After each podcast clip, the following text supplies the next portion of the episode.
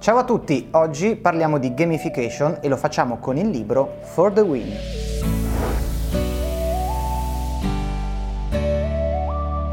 Per gamification si intende inserire tutta una serie di caratteristiche che sono tipiche del gioco, di qualsiasi forma, all'interno di ambienti, procedure che non sono naturalmente di gioco. Quindi per capirci, all'interno ad esempio della formazione per eh, imparare meglio e in modo più efficace, all'interno di un'azienda per cercare di agevolare certi tipi di lavori, certi tipi di anche relazioni tra i membri di un team o addirittura anche a livello di business per rapportarsi con il cliente e aumentare l'engagement e di conseguenza anche le vendite di un proprio prodotto e servizio. In particolare questo libro si concentra maggiormente proprio sull'aspetto di come integrare eh, appunto la gamification all'interno del proprio business. Che cosa significa trasformare qualcosa che gioco non è in qualcosa che può essere che può invece diventare un gioco. Significa utilizzare tutte quelle tecniche che sono tipiche del game design, quindi di chi effettivamente crea giochi, pensiamo per esempio al caso più comune, quello dei videogiochi, e utilizzare appunto queste tecniche, questo modo di pensare particolare per sfruttare tutti i lati positivi che il gioco ha all'interno appunto di un'attività specifica, con lo scopo di raggiungere un obiettivo ben determinato. Questo è molto importante. Perché si parla di gioco? Perché in realtà il gioco ha tutta una serie importantissima di caratteristiche. Facciamo alcuni esempi ripresi proprio dal libro. Ad esempio il gioco ha la caratteristica di tenere alto l'interesse e quindi questo se riusciamo ad applicarlo per esempio in un ambito di formazione dove una persona deve imparare eh, delle nozioni o delle procedure o un determinato tipo di lavoro è importantissimo perché ti permette di eh, appunto rendere meno noioso e di conseguenza anche più efficace la memorizzazione di determinate informazioni e di determinate procedure. Alcuni tipi di gioco riescono a migliorare la nostra capacità di risolvere problemi, proprio perché pensiamo per esempio ai puzzle game, eh, ci mettono in uno stato mentale in cui dobbiamo risolvere determinate situazioni e lo dobbiamo fare in maniera continua, quindi con l'allenamento anche il nostro cervello riesce a, ad affrontare meglio questo tipo di situazioni. Un'altra caratteristica è quella delle sfide, o meglio ci mette in uno stato mentale che ci permette di affrontare meglio una sfida di qualsiasi tipo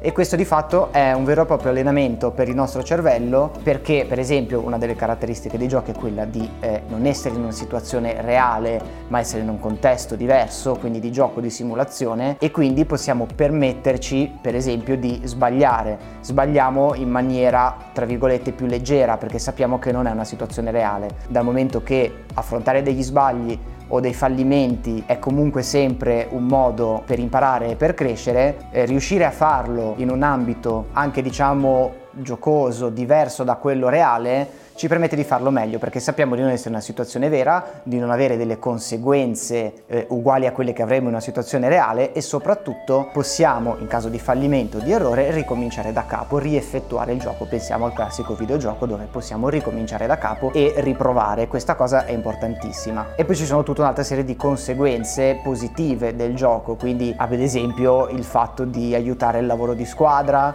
il fatto di permetterci di sviluppare più facilmente il cosiddetto cosiddetto pensiero out of the box, quindi pensare in modo differente dallo standard, magari appunto per cercare di superare certi problemi, certe difficoltà apportate dal gioco e via così. Quindi partendo da questa base che spiega molto bene il libro nelle prime pagine, nei primi capitoli, il testo poi eh, prosegue andando ad analizzare in maniera molto approfondita che cosa significa eh, riuscire a trasformare un'attività tra virgolette normale o di business in qualcosa di gamificato e quindi che ha queste caratteristiche di gioco. E quindi inizia tutta una serie di capitoli in cui si va a scompattare prima di tutto che cos'è effettivamente un gioco, quali sono le sue caratteristiche, quali sono le sue regole, in modo che poi queste regole, queste caratteristiche noi le possiamo usare una volta capite per configurare Facciamo un esempio pratico, ad esempio un corso di formazione inserendo delle caratteristiche di gioco come possono essere delle sfide, dei punteggi, la ricezione di premi e dei feedback per renderlo più interessante e quindi avere una partecipazione più forte dei partecipanti al corso e come sappiamo poi alla maggiore, come si dice in inglese, engagement si associano delle emozioni e quando si associano delle emozioni a qualcosa che si sta imparando eh, vengono fissate molto meglio e si ricordano più facilmente. Ma questo è solo un esempio perché la stessa cosa può essere fatta all'interno di un team di lavoro per raggiungere un obiettivo e dunque all'interno del libro poi c'è una parte specifica eh, sul game design. Per esempio una caratteristica fondamentale del gioco è il fatto di avere il feedback e avere un feedback anche piccolo, anche apparentemente poco significativo, ma costante. Infatti se ci pensiamo, pensiamo a qualsiasi gioco, videogioco, app che noi utilizziamo, siamo costantemente circondati da feedback che sono una conseguenza alle azioni che noi compiamo. Questo meccanismo viene sfruttato perché eh, è stato appunto studiato come la ricezione di un feedback anche piccolo attivi il cervello immediatamente e il rilascio di dopamina che è quella associata al piacere. Pensiamo stupidamente al classico Super Mario eh, dove ogni volta che prendiamo una monetina abbiamo un feedback sonoro, anche questa singola cosa aiuta il cervello a rimanere continuamente attivo e ad avere una reazione positiva a quello che stiamo facendo. Nel caso di Super Mario saltare e premere il pulsante del salto per prendere la monetina. La stessa cosa viene sfruttata in continuazione su tutti gli altri tipi di giochi, quindi è importante studiare meccanismi di feedback tra le altre cose proprio per questo motivo, perché possiamo tenere alta l'attenzione, tenere alto anche l'interesse e soprattutto il divertimento, perché non dimentichiamoci che anche se appunto parliamo di situazioni tra virgolette più o meno serie, non è davvero gamification se non c'è qualcosa che la rende divertente. E poi ci sono tantissime altre caratteristiche che vengono illustrate che è importante conoscere, come per esempio eh, la differenza fra le meccaniche di gioco, le dinamiche di gioco, come vengono utilizzate in modo sapiente per fare appunto un gioco che sia divertente, interessante e soprattutto la motivazione, che è una delle parti più importanti, quindi conoscere bene qual è il giocatore, quindi qual è il pubblico che fruirà di questa gamification, farne un profilo ideale proprio per sapere eh, come raccontargli il gioco, le informazioni, quindi creare anche un po' di storytelling associato perché la motivazione non è così semplice da attivare all'interno di una persona. Infatti vengono analizzate per esempio le differenze tra eh, la motivazione intrinseca e la motivazione estrinseca e come queste vengono associate anche a diversi meccanismi di ricompensa, che come sappiamo è un'altra caratteristica fondamentale di qualsiasi gioco, quindi avere una ricompensa eh, finale soprattutto, ma anche a step, a livelli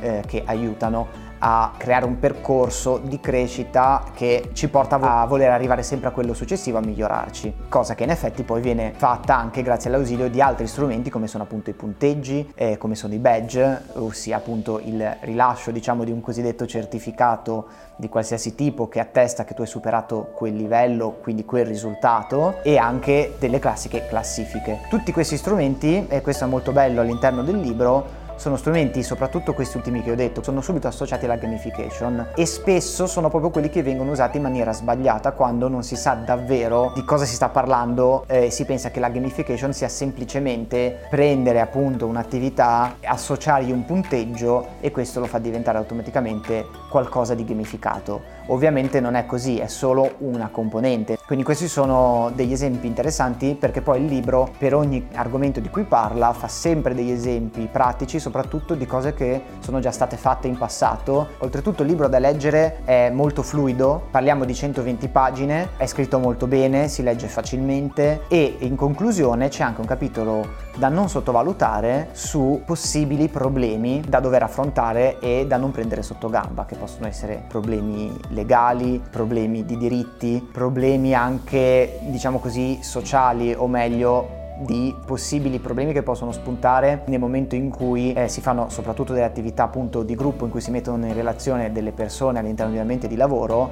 è importante cercare di non scatenare invece delle reazioni negative invece che positive, quindi un senso magari di competizione sbagliato che crea tensione, che mette magari una persona contro l'altra, quindi bisogna stare attenti ovviamente a, usare questi strumenti in maniera corretta perché altrimenti possono appunto creare l'effetto opposto. Questi erano solo alcuni esempi dei temi trattati e di come vengono affrontati all'interno del libro. Quindi questo era For the Win. Fatemi sapere nei commenti se conoscevate già la gamification, se lo avete letto, se vi è piaciuto come ha affrontato il problema. Noi come al solito ci vediamo al prossimo video.